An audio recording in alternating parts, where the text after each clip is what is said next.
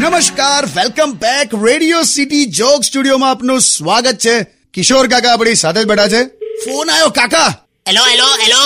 hello જય હિન્દ જય હિન્દ ભાઈ અલા, પણ શું જઈ હું ઉભર તો રહો યાર ઉપાડવા તો દો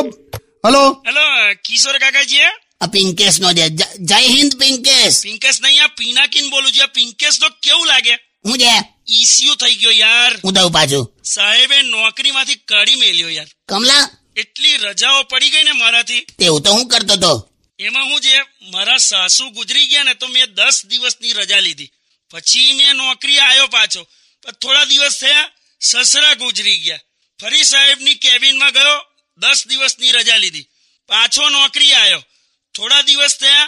પાછી સાસુ ગુજરી ગઈ લા ફરી વાર સાસુ કઈ રીતે ગુજરી જાય લાવો એક વાર તો ગઈ સાહેબ પણ સેમ આવું જ બોલ્યા યાર પણ એમાં શું છે પેલી જ્યારે સાસુ ગુજરી ગઈ ને તો સસરાએ બીજા લગ્ન કરી લીધા પછી સસરા ગુજરી ગયા ત્યારે સાસુએ બીજા લગ્ન કર્યા હવે અત્યારે આ નવી સાસુ છે ને એ ગુજરી ગઈ છે હવે આ ચાલ્યા જ કરે છે યાર હું કરું મેં આમાં મને નોકરી છૂટી ગઈ યાર કરું તાઈ છેલા પણ તારી જોડે તો હે પણ વાંધો નહીં જો જહાં સોચ વહાં શૌચાલય નોકરી છૂટી ગઈ ને વાંધો નહીં ધડાધડ હવે શૌચાલય બનાવવાના ચાલુ કરી દે દેશને કામ લાગતું એટલે યાર તમે તો બહુ લાંબુ વિચારીને બેઠા છો યાર મારે ખાલી નોકરી જોઈએ છે નોકરી મળશે તો બે ટાઈમ ખાવાનું મળશે અને ખાઈશ ત્યારે પચશે અને પચશે ત્યારે છેક શૌચાલય કામ લાગશે હારું લા ભાઈ હો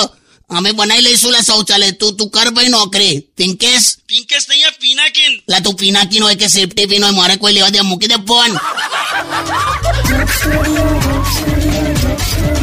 only on Radio